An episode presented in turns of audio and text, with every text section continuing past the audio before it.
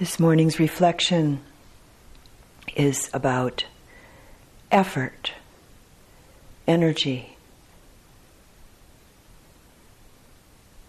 virya in Pali, and it's uh, one of the enlightenment factors.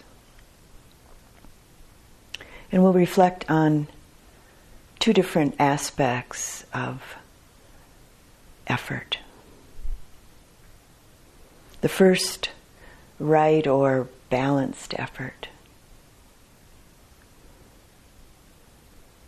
As our practice develops, blossoms, and matures, we learn to recognize more and more clearly the quality of the effort that we're putting into our practice.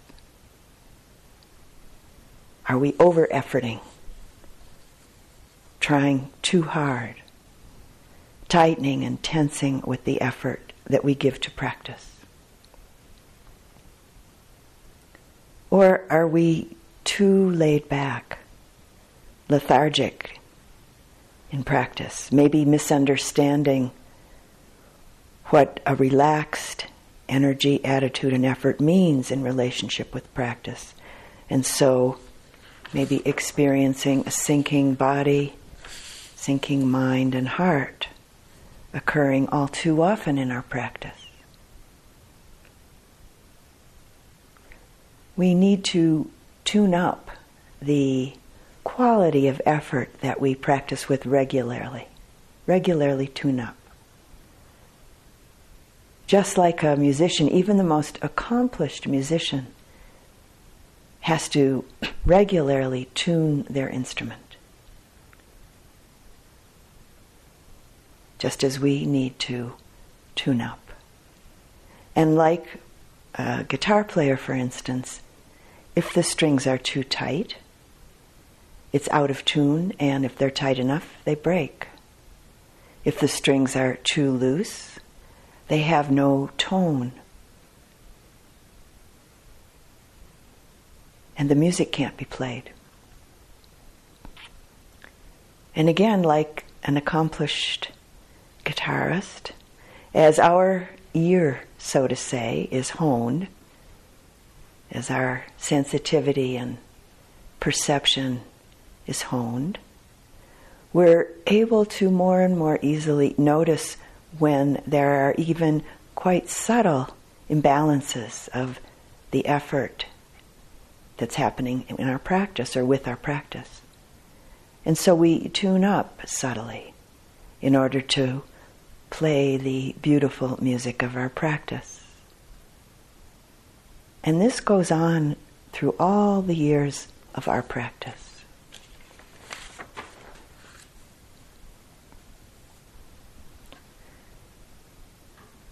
The second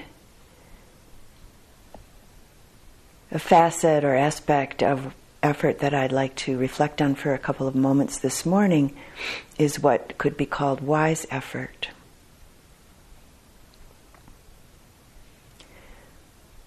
What qualities of heart and mind keep us bound and suffering? What qualities of heart and mind set us free?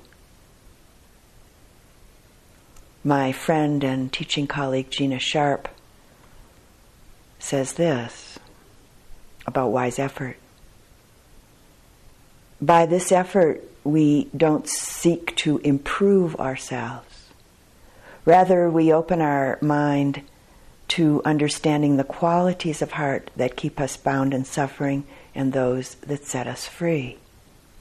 This is a, a radical shift that requires profound kindness and compassion. So we pay attention to understand.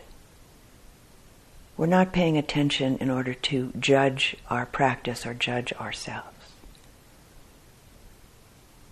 If we hold to the view that Dharma practice is about improving ourselves, then we'll be making effort by judging. Judging whether or not we're making the progress that we deem to be uh, uh, necessary or not. The wise effort in our practice is really to understand how suffering and happiness happen.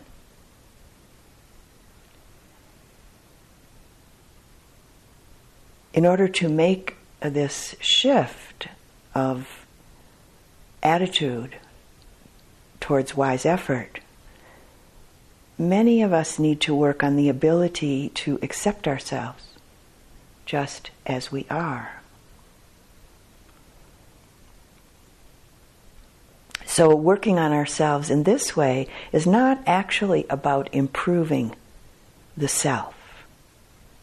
What it's really about is preparing the so called self to actually be able to make the shift away from getting better, improving, to getting more free. And actually, just in learning to accept ourselves in the moment unconditionally, we're starting to become free. This shift is really an important and crucial aspect of our practice. So, a question you can ask yourself sometimes is Am I trying to get better in this moment? Or to understand?